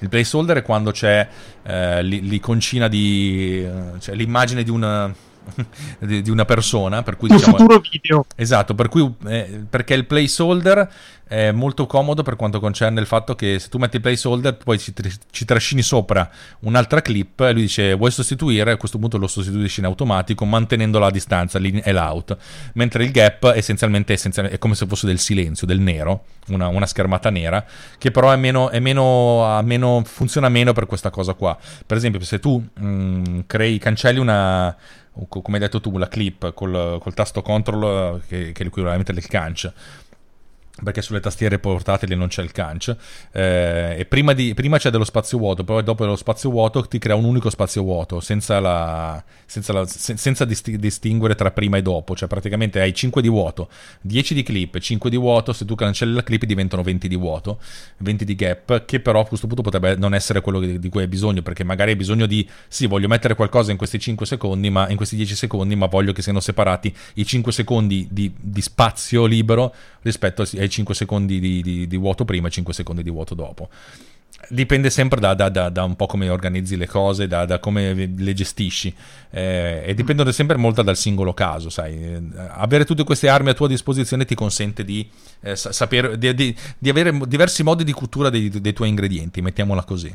Eh, comunque mi, mi, mi, è parsa curiosa, all'inizio non l'avevo compresa e poi successivamente che io, per esempio la, la, la timeline magnetica ce l'ho come standard, cioè nel senso la, la trovo logica, la, time, la, timeline magnetica, tu tagli via un pezzo e ti si attacca tutto, lo trovo comodo e mi sembra l'idea giusta, invece effettivamente ripensando al passato, quando tu cancellavi una roba si cancellava e rimaneva tutto fermo nella timeline e non ti cambiava tutta la, la, tua temporizzazione, tutto il tuo progetto che avevi messo in piedi, effettivamente poteva spiazzare decisamente il fatto che ti ritornava tutto indietro in modo automatico. È un automatismo che a volte piace, a volte può essere che ti incasina la vita, quindi bene saperlo. Sei quasi pronto per usare Producer. È vero, adesso comprendo, comincio a comprendere. Ecco, per esempio, ho scoperto che eh, come su eh, iMovie, come su Logic, come su tutti i programmi che esistono, c'è un cursore per ingrandire o rimpicciolire la timeline, per esempio, per fare lo zoom della timeline. O su FC, su Final Cut non c'è. Non, non, bisogna per forza fare command più, command meno. Io non l'ho trovato da nessuna parte, lo sliderino per allargare sia in altezza che in larghezza la dimensione di quello che stai vedendo sulla timeline. Ora, in larghezza io uso la trackpad e poi comunque mi sono rimappato, ma questa è una questione mia, ripeto, appena arrivo su una macchina nuova quando faccio più, semplicemente più, e non zoomato, mi sono dimenticato di rimappare, per cui mi, mi, mi, cioè io ho la mia tastiera con tutti i, mie, i miei shortcut preferiti e rimappo automaticamente lo, il più per lo zoom in e per lo zoom out. Puoi rimappare tipo 400 comandi diversi di tastiera, cioè che, per cui è molto molto customizzabile. E per, per quanto concerne l'altezza, invece, tu devi andare, se tu vai eh, nella parte più destra della timeline, ci sono diverse icone quella più a sì. destra sono due triangoli, che è quello delle transizioni. Poi subito a sinistra sì. c'è quello degli effetti, che sono due, due rettangoli. Ancora più a sinistra sì. c'è, una, mm, c'è quello dell'appearance, che è fondamentalmente come se fosse una pellicola cinematografica. Sì. Se tu ci clicchi sopra ti fa vedere le due cose, cioè lo zoom a destra e a sinistra, ma anche l'altezza delle, delle clip. Eccolo lì. Non solo, Bravo. puoi anche impostare di vedere quanta, quanta parte dedicare al video, quanta parte dedicare all'audio eh, l'unica cosa che non puoi fare è modificare l'altezza di una, di una, traccia, di una lane, che si chiamano lane internamente, eh, in modo che una sia più alta di altre. Mm, nel senso, sono tutte uguali, alte uguali, punto uguale. Va bene, ma chi se ne fotte? Ecco, mm, insomma, eh... diciamo che a volte quando tu lavori, se tu lavori con tanto con l'audio, vorresti che la parte dell'audio avesse eh, una certa altezza e il video un'altra alta. Perché, per esempio, io ho montato appena adesso un video basato sull'audio per cui ho la traccia principale, veramente la main lane è audio e c'è il video attaccato all'audio. In questo caso però l'audio occupa pochissimo spazio perché fondamentalmente cioè, la parte dell'audio è il, 10%, il 20% dell'intera clip e il resto non, non c'è. Eh, per cui mi, mi piacerebbe poter... Aut- Scusa, sto cercando di capire dove arriva il suono. A, a, a automatizzare questa cosa sarebbe carina, però non, non si può fare, vabbè. È una di quelle cose che prendi per... Eh, va bene così ed è così. Beh, intanto io dico che questa è una delle cose che mm, mi aspettavo di trovare più facilmente, ma in realtà c'è ed è abbastanza facile, ovviamente basta farci un attimo la mano e lo trovi. Io non, la, non, l'ho, non l'ho, mai schiacciato quel, quell'iconina perché ho sempre paura magari a schiacciare delle icone a sorpresa che mi perdo il progetto, non lo so, o di evitare, non le schiaccio a volte. E in questo caso non l'ho neanche provata, a dire la verità, e sarebbe stata più facile del previsto. E questo capita comunque con molte altre cose che uno, del, uno dei difetti che, che, li chiamo difetti sono cose che non sono conformi alla mia mentalità più che altro, quindi sono difetti per me in realtà. Il, il, per esempio la poca contestualità che hanno i menu sugli oggetti che vai a sfrugugliare su Final Cut. Se vai su Logic, per esempio, qualsiasi oggetto tu clicchi col tasto destro, ma di qualsiasi cosa tu clicchi, viene fuori un menu completo anche con 50 voci delle volte, magari per quello che l'hanno tolto perché era forse troppo complicato, qua o dava troppo fastidio, dove ci sono tutte le azioni che puoi fare con quell'oggetto in quel momento. Cioè in quel momento se tu fai il tasto destro dici ok, queste sono tutte le cose che puoi fare e ci sono tutte.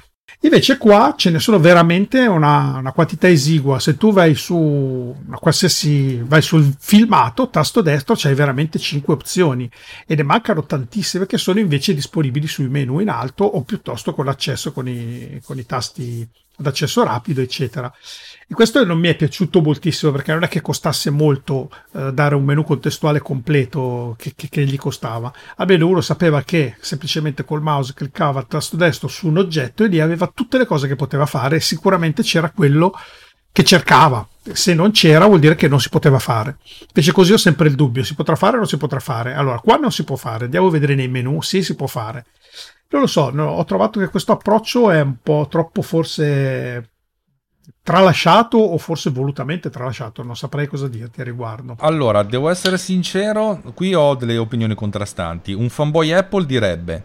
Eh, se tu fai montaggio video ricadi in una delle due categorie una sei un newbo per cui ti vai a cercare, ti do tre opzioni 3 e il resto è disponibile su eh, da menu eccetera eccetera. Se sei un esperto hai ti sei rimappato la tastiera per cui sai cosa vuoi fare, lo fai velocemente. Anzi, spesso e volentieri eh, se tu lavori per 10 anni con un software, immagino che tu lo faccia una roba del genere con, uh, con i software che usi più spesso, sei talmente esatto. ottimizzato che magari per fare una cosa potresti fare un click e... oppure fare quattro combinazioni di tastiera, ma sei talmente veloce con le quattro combinazioni di tastiera che mh, mm, hai quella, quella, quell'automatismo veloce che autom- in automatico fai le, quelle quattro combinazioni e, ti, e risulti più veloce di, del fatto che se tu dovessi pensare un attimo a fare questa cosa qua. Io mi reputo abbastanza nell'ottica che conosco boh, 50 scorciatoie di tastiera, 70, e con quelle 70 faccio tutte. E quella volta che devo farla 71esima, magari mi perdo più tempo. Però, eh, ma non è, non è, questione di mi sono impegnato per questo, cioè per come sono fatto io, finisco per essere molto più veloce così che a decidere le cose. Poi arrivano dei momenti in cui magari ho la testa un po' staccata, allora devo fare le cose seguendo effettivamente le cose come un, uh, un principiante, un novizio. Però la maggior parte delle volte finisco per essere in automatico, per andare in automatico, talmente tale, tale quando io devo fare un, rall- un rallenti mi sono rimappato la tastiera per cui ho Shift, Option e Command. Shift Option Command 1 mi fa uh, andare al, tre- al 50% di velocità ed è tale per cui se io devo modificare la, la velocità, la durata di una, di una clip, eh, io faccio così, e la durata non è il 50%, faccio così, io comunque sia faccio, invece di fare, cliccare la cosa, fare mela R per avere la durata, a questo punto spostare eh, in alto il trimmer per la, per la durata, faccio direttamente eh, quella, la combinazione di tastiera che mi riduce la velocità del, del 50%, così in questo modo ho già il, uh, la clip che viene modificata in velocità in alto, c'è la sotto eh, una, una, sotto, una sorta di piccola barretta che mi consente di modificare la velocità e così con quella facendo la sposto. Sono più veloce a fare questa combinazione qui che a rifare, che a rifare quell'altra, perché con l'altra ci devo pensare. Invece con questa vado in, vado in automatico, per dirti come sono messo male. eh, Adesso ho provato a fare CTRL R e ho visto questa roba carina, carina, molto bella, invece che... Scusa, schiacci CTRL R e viene fuori scritto normal 100%, è banalissimo, vai sulla freccettina e selezioni slow 25. Invece tu fai control, ogni volta farai control, i tuoi control alt, eccetera. Però ovviamente... Ma la cosa importante, se tu fai mela R, c'è la sì. barretta verde, perché inizialmente è verde, e verde vuol dire che se è a posto, non devi fare nessun tipo di retime. In alto a destra, nella barretta verde, c'è una barretta verticale.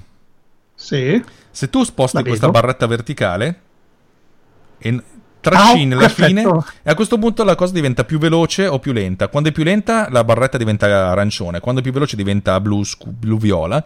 E in questo sì. modo fondamentalmente hai la, la, la, modifica della velocità. Cioè invece puoi fare la velocità che cambia a ehm, che non vada solo al 25, 50%, 200, 400%, ma puoi fare tipo il 102%, spesso e volentieri serve.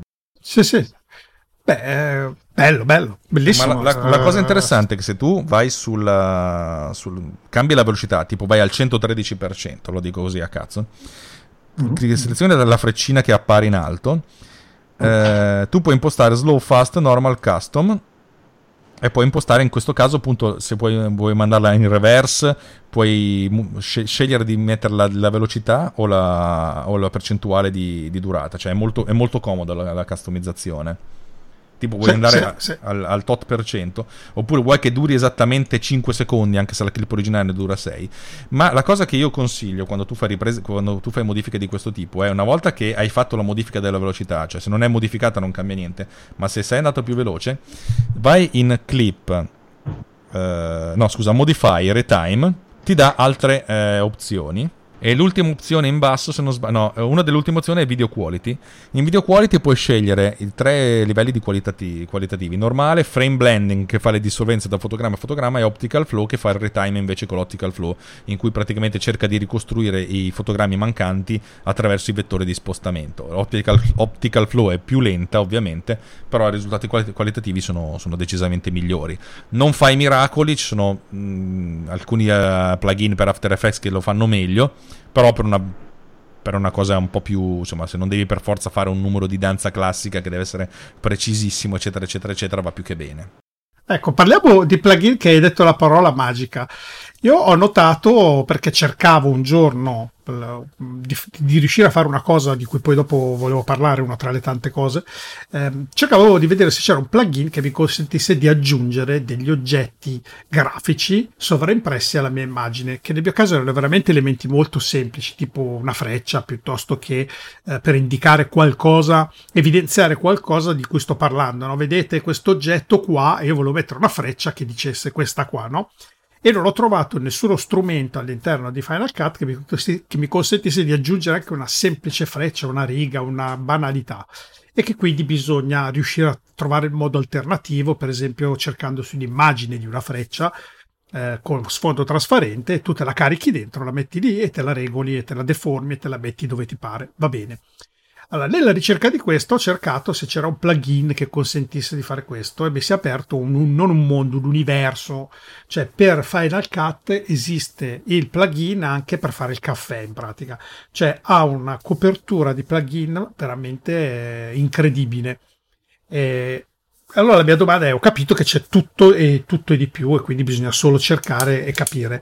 Tu fai uso molto di plugin o alla fine in qualche modo ti arrangi con le tue mani? Allora, i plugin secondo me sono divisi in due categorie. I plugin di, di effetti veri e propri, e io ne uso essenzialmente Magic Bullet, che è quello della correzione del colore. E mentre i plugin di generazione sono essenz- la cosa interessante è che eh, quando hanno sviluppato Final Cut hanno rifatto anche il motore di Motion. Motion è l'equivalente di After Effects fatto da Apple, un programma che aveva Mhm. avuto delle caratteristiche eccezionali, poi un pochettino l'hanno discontinuato. Eh, in pratica hanno integrato all'interno di Final Cut tutto il motore di rendering di Motion, per cui plugin, la maggior parte dei plugin di Final Cut sono dei effetti di motion, dei template di motion parametrizzabili, customizzabili, perché in motion tu puoi impos- dire questo questo oggetto è eh, esportabile, per cui se invece di scrivere la scritta Pippo dici la scritta Pippo è un parametro esportabile, in Final Cut puoi impostare, c'è un campo, un field Pippo, e questa cosa lo puoi fare per qualsiasi valore, eh, slider, eh, colori, eccetera, eccetera, eccetera. Per cui la maggior parte dei plugin sono dei template di, eh, di Motion che sono esportati in modo tale da essere integrati. E se tu li apri con Motion vedi tutte queste cose a sé stanti e eh, il 99% di quello che trovi su Final Cut è questa roba qui. Il restante, 10 il restante 1% è veramente codice vero e proprio, però è molto complicato ed è ancora veramente più complicato scriverlo, per cui è difficile scrivere un plugin vero e proprio. Ed è il motivo per cui non farò mai un plugin per Final Cut, anche se me lo chiedono tutti. Perché non fai bitmark direttamente dentro? Sì, perché ora che ho infinito Te lo, stavo, te lo stavo chiedendo se avessi mai pensato di fare o se hai già fatto L'ho pensato, ma è talmente complicato, è talmente uno sbattimento da fare in C invece che in Swift, eh, che ho detto ci metto un anno per farlo, non ci guadagno abbastanza e secondo me in un anno poi eh, Apple esce fuori, sapete che c'è, abbiamo fatto anche noi le robe a tempo di musica e lo prendo nel culo, per cui ho detto non vale la pena, per me non mi vale la pena, ho perso un 5-10% dei miei clienti per questo motivo, ma non me ne frega niente, perché se dovessi passare un, un anno a imparare tutte queste cose qui per poi rischiare di, di non farcela, mi sono detto va, va- va bene così. Eh, però, ripeto, la maggior parte dei plugin sono questa roba qui, nel senso sono dei template di, di motion pacchettizzati. Tu li usi o alla fine invece in realtà, essendo che tu sei, da quello che so, sei un utilizzatore di eh, molto di Adobe per fare tutto quello che è eh, il discorso di animazione, di conseguenza tu farai poco uso di questi plugin, immagino. Abbastanza poco, devo dire la verità. Eh, mi è capitato in realtà di scrivermi a volte dei micro, dei micro template io stesso, questo anche nel passato, per fare i sottotitoli, nel senso se ho 10 interviste da fare in un progetto, o 20, e devo mettere il sottopancia del nome, cognome, ruolo, magari mi creo una minima anima, anima, di animazione in, in, motion in modo tale da poterlo parametrizzare direttamente in Final Cut senza star lì a rirenderizzare tutte le cose in, in After, perché sennò c'è un passaggio di rendering in più, invece qui ti trascino dentro la cosa e direttamente in Final Cut posso mettere il nome e il cognome. Per tutto quello che è un po' più complicato mi risulta, risulta a me più veloce farlo in, in After Effects. Motion è bellissimo, però un po' macchinoso per certi versi. Eh, è un po' come se l'interfaccia di, di, di, Motion ti desse lo stesso livello di profondità per tutte le cose che vuoi fare. Mentre in After, ma forse anche perché appunto lo uso da 20 da circa 20 anni, eh, 20, 19 anni se non sbaglio. In After essenzialmente so bene come muovermi, ma soprattutto puoi anche gestirti eh, il modo di interagire con le cose è un po' più gerarchico, nel senso ci sono alcune cose che sono uh, così tipo la posizione è in alto, alt- altre feature sono un pochettino più in basso, nel senso devi, ed è giusto così perché la maggior parte delle volte devi cambiare la posizione o la rotazione di un oggetto, la scala, quando invece devi interagirci un pochettino devi fare un click in più, però questo click in più, che può essere un click in più, è, è più comodo di avere 100 parametri tutti allo stesso livello.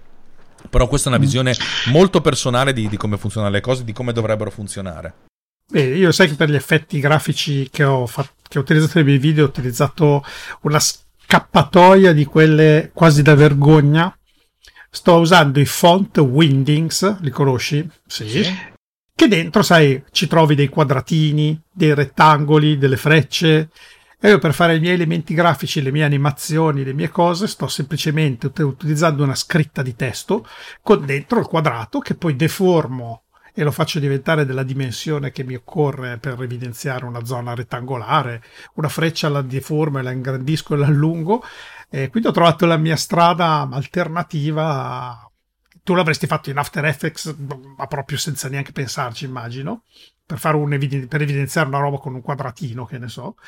E invece mi sono trovato a farlo con un sistema veramente così, eh, un po' sportivo, ma funziona. Poi viene fuori il quadratino, colorato come voglio e nella posizione dove voglio si può muovere, si può spostare, cambiare dinamicamente durante il funzionamento perché è possibile, ho scoperto che anche qua c'è il Ken Burns, così si chiama, non lo so esattamente, insomma puoi fare movimentare quello che è il tuo testo sia in dimensione, proporzione, in posizione, tutto quello che vuoi nel tempo, con una, gli dici dove era all'inizio, dove lo vuoi alla fine, lui si muove e sono riuscito a fare un po' tutte queste cosucce arrangiandomi un po' alla buona, ecco, se vogliamo, usando l'approccio ai movie. Ma, ma, in realtà va bene, ripeto, io di solito quando devo fare queste cose mi faccio la domanda, quante evidenziazioni devo fare? Metti caso che devo fare, sono son sicuro che devo fare una dozzina di, di, evidenziazioni, sai che faccio? In After Effects mi creo un'animazione di un'evidenziazione, tipo un cerchio che si riempie, che, si, che lampeggia, cose del genere, e lo renderizzo tipo una grande dimensione, tipo anche un 4K e poi lo tiro dentro in Final Cut con il canale alfa e lo ridimensiono in modo da appiccicarlo dove mi serve. È un po' come se mi facessi un sotto template eh, in modo tale da, da evidenziare le cose si può fare così, si può fare in mille modi. In realtà, prime, la, la, versione precedente di Final Cut ti consentiva di selezionare un pezzo di, una, di, di, un, di un, video, di un qualsiasi della cosa nella timeline, e dici mandamelo in motion. Lui praticamente ti creava un progetto in motion al volo e questo progetto in motion aveva la stessa durata della cosa che avevi selezionato, aveva il riferimento della clip, per cui avevi quella roba lì come base di partenza, lì sopra ci potevi appiccicare quello che volevi, grafiche, testi, eccetera, eccetera, eccetera. Salvavi la cosa e questo progetto, che era appunto, appunto Motn, Motion, eh, veniva visto come una sottoclip in Final Cut perché renderizzava le cose da, da motion, cioè era molto comodo. Questa cosa qua si fa in, da Premiere ad After Effects. Premiere consente di renderizzare le file e sottosequenze di After Effects. Eh, After, Final Cut lo fa la stessa cosa con motion, è meno forte, meno potente, è meno elegante, cioè no, elegante allo stesso modo, però è meno, è meno versatile, per cui dipende sempre da cosa ci devo fare. Ovvio che se devo fare 200.000 grafiche prendo quel segmento e lo, lo modifico in After After. Se invece devo fare questo tipo, devo fare un po' di evidenziazioni, mi, mi creo due o tre evidenziazioni, quella col cerchio, quella col quadrato, eccetera, eccetera, e poi le applico in, in Final Cut eh, come, come, se fossero delle, delle pecette sopra. Cioè, nel senso, io so che ho il cerchietto, prendo sì, il cerchietto, sì, lo ridimensiono e lo faccio. Che nel tuo caso sono anche animazioni, nel mio caso è roba statica, era proprio un quadrato che deve evidenziare una zona e dire questa roba qui, e io gli metto un quadrato intorno, così uno dice sto capendo di quale qui stai dicendo, perché sai, qui può, può essere ovunque. Mentre nel tuo caso ovviamente più professional, Beh, magari però... c'è appunto il tonino animato. Se tu vai, allora vai in Final Cut, e in alto a sinistra ci sono tre icone, quella del, del Chuck, che è della library, quella centrale che è Photos and Audio, che non ce ne frega niente, quella più a destra è Show the Titles and Generators, ok? Eh, no, io ho quello con il video, quello con il color correction. In alto a sinistra, scusami, ho detto una cazzata. Eh, in alto a sinistra c'ho proprio in alto, proprio a sinistra a sinistra, c'ho quella con il chuck, esatto. quello dell'audio e il T. Clicca sulla T. Ti, per, ti, permette Title di vedere... E generator. Nei generators vai su Elements. Sì. C'è Shapes. Shapes vi, ti consente di creare delle forme. Se tu trascini la shape così com'è... Il progetto. E tu puoi andare a impostare la, la, forma della shape, che può essere cerchio, quadrato, puoi impostare... Il... Sì, nelle spec selector posso selezionare quello che voglio, vedo. Se si cerchio diamond, arrow, eccola qua, bella freccia. Fill. No, non lo voglio fillato. Se vuoi fillare a questo punto hai soltanto l'oggetto e, e, c'è anche un minimo di ombra per dirti, cioè puoi fare un sacco di cose. E la cosa interessante è una volta che ti crei la shape che ti serve, che puoi spostare dove vuoi, eh, puoi copiarla e incollarla in modo tale poi da avere sempre gli stessi parametri da, da tutte le parti, modificando soltanto Certo, certo, beh, ovvio che vado io di copia e incolla alla grande, anche quel lavoro che ho fatto sugli altri, adesso che ho scoperto questo, questo è già gran parte di quello che io faccio in alternativa, questo è il metodo invece più giusto direi, anche perché poi c'è il blur, c'è tanta roba carina, vedo. Bene, bene, eh, abbiamo scoperto anche una cosa in più. E andiamo e avanti. questi generatori bene, bene. sono progetti di motion. Se tu clicchi col tasto destro, e tu hai Motion installato, open a copy in Motion, ti permette di... e dentro Motion potresti aggiungere delle cose. E tutti i titoli di Final Cut, che sia quelli qua dentro che quelli che compri, sono tutti progetti di Motion. Ah, ok. No, io eh, non ce l'ho Motion installato, per cui se schiaccio il tasto destro non mi dice in tubo. Eh, mi dice New Compound, Rename, va bene. Però è chiaro che potrei installarlo tranquillamente. Però al momento non voglio andare a quel livello, non ne ho una necessità obiettivamente, se devo parlare, devo essere sincero. Te l'ho raccontato, cioè, la cosa interessante è che loro, loro hanno fatto questo lavoro abnorme che poi usano veramente in pochi. Quelli che lo usano essenzialmente sono quelli che creano dei template di motion e poi li, li vendono. Che ci sta, eh, ripeto, ha un senso. Ci sono dei titoli spettacolari. Eh, più, di una, più, di un caso ho comprato dei titoli eh, in Final Cut. Ci sono i call out, che sono praticamente quei titoli con le lineette che, che collegano un punto in modo da, da dire, cioè, questa roba qui eh, e quest'altra roba qua anche dei call out ne ho parlato mille mille volte. Io personalmente li faccio sì. in After perché After Effects ha un minimo di ehm, cioè, cioè, permette di fare alcune cose in più rispetto a Motion per quanto riguarda i call out e anche perché la maggior parte dei video che faccio sono spesso volentieri quasi tutti fatti in, ehm, in After Effects. Però effettivamente l'ultimo video che ho fatto avrei potuto anche farlo così. Vabbè, Ecco, l'out sono le nuvolette, quelle con la freccettina, quando uno dice pe- penso, penso a una cosa, viene la nuvoletta sopra e... Eh sì, no, quelli esatto. sono i balloon. Il call out è proprio, eh, cioè, nel senso, una scritta con una linea che collega un punticino, e il punticino ah, okay. è quello che è Mi... e poi la, la descrizione. Mi ricordo un progetto che hai fatto di un metro di elettronico, un video che hai fatto di un metro elettronico che indicava le caratteristiche con questi call out animati, mentre l'oggetto si muoveva e i call out seguivano l'oggetto. Eh, Se cerchi call out FC Apex ce ne sono 200.000 a prezzi anche ri- irrisori. Bene, ascolta, vedo l'orario che siamo già, secondo me, andato, abbiamo un po' un attimo sforato, per cui io non so se andare ancora avanti o o eh, cominciare a pensare al pranzo. Visto l'orario, spero che al pranzo ci stia pensando mia moglie. Però, se vuoi farmi un'altra domanda, io sono qui. Tanto Beh, mia moglie ci ha già pensato e mi ha appena avvisato che. Ah, beh, allora, allora, è stato bello. Però io ho, ho, due, ho, due, domande, di cui una è secondo me richiede un episodio a sé, ma soprattutto deve essere un episodio video e mi auguro di poterlo vedere insieme a te, che è sulla color correction. Ne abbiamo parlato di tutti i modi, eccetera, ma senza poterlo vedere possiamo parlarne finché se ne vuole e non riusciremo mai a ottenere un risultato. Io ho visto... Si può, non si può, non si, devi per forza vederlo, effettivamente.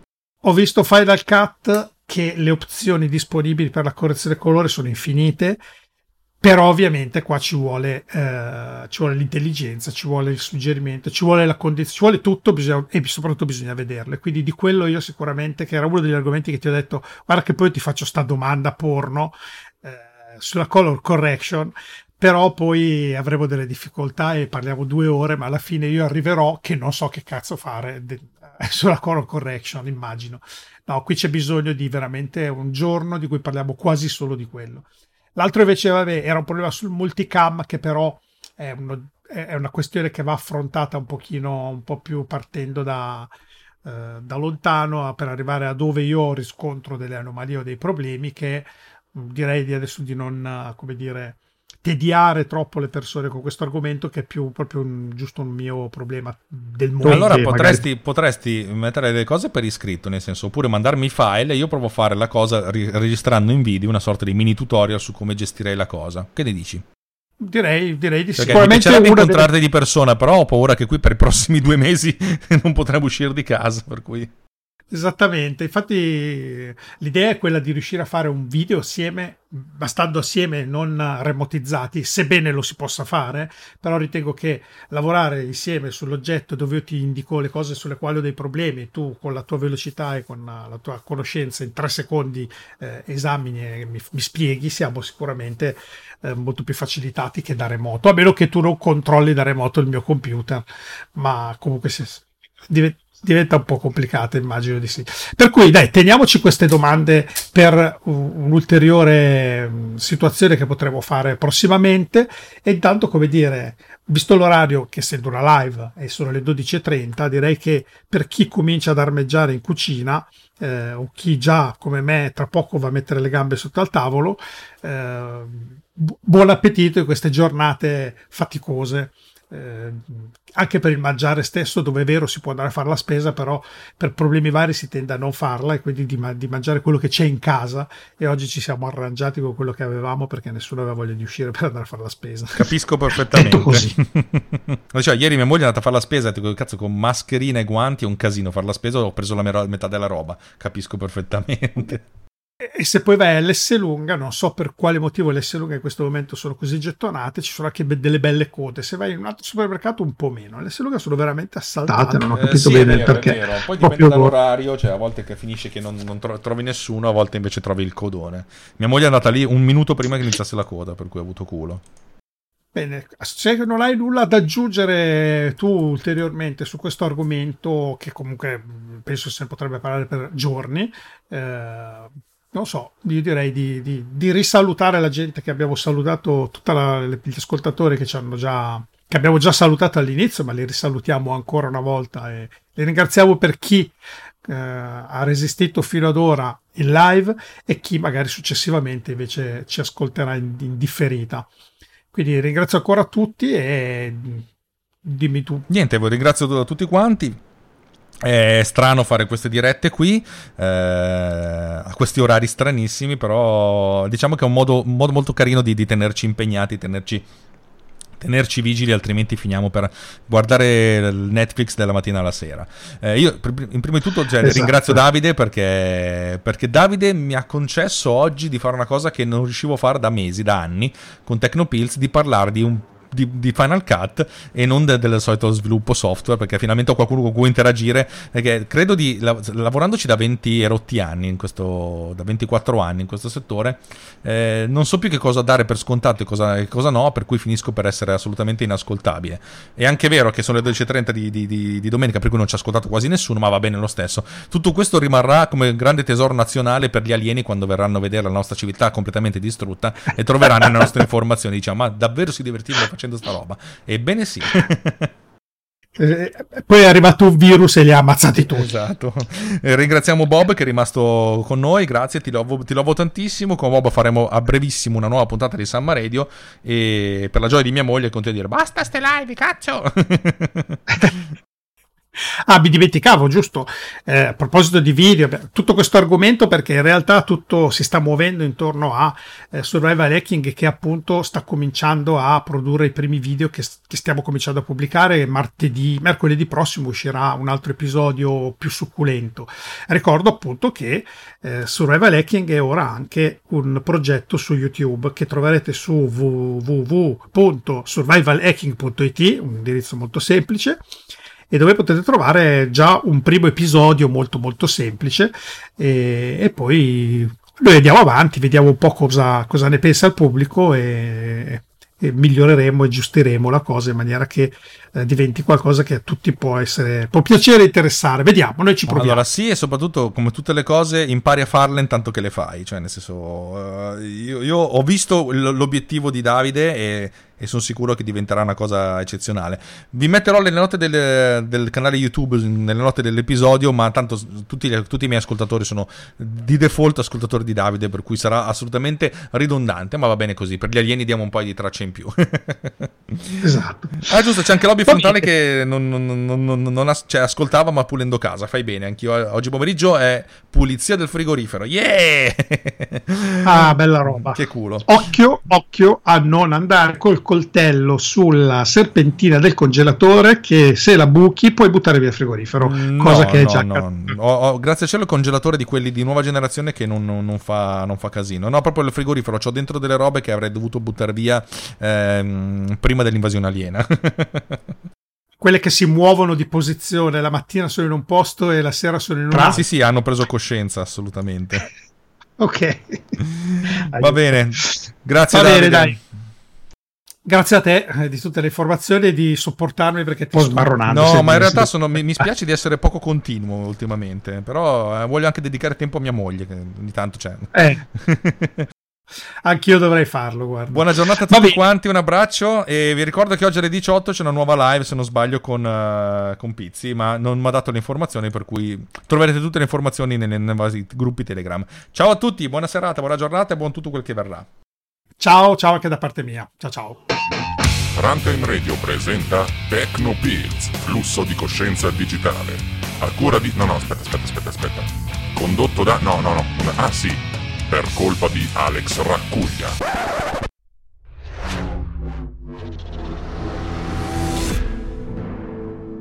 This podcast is edited with producer.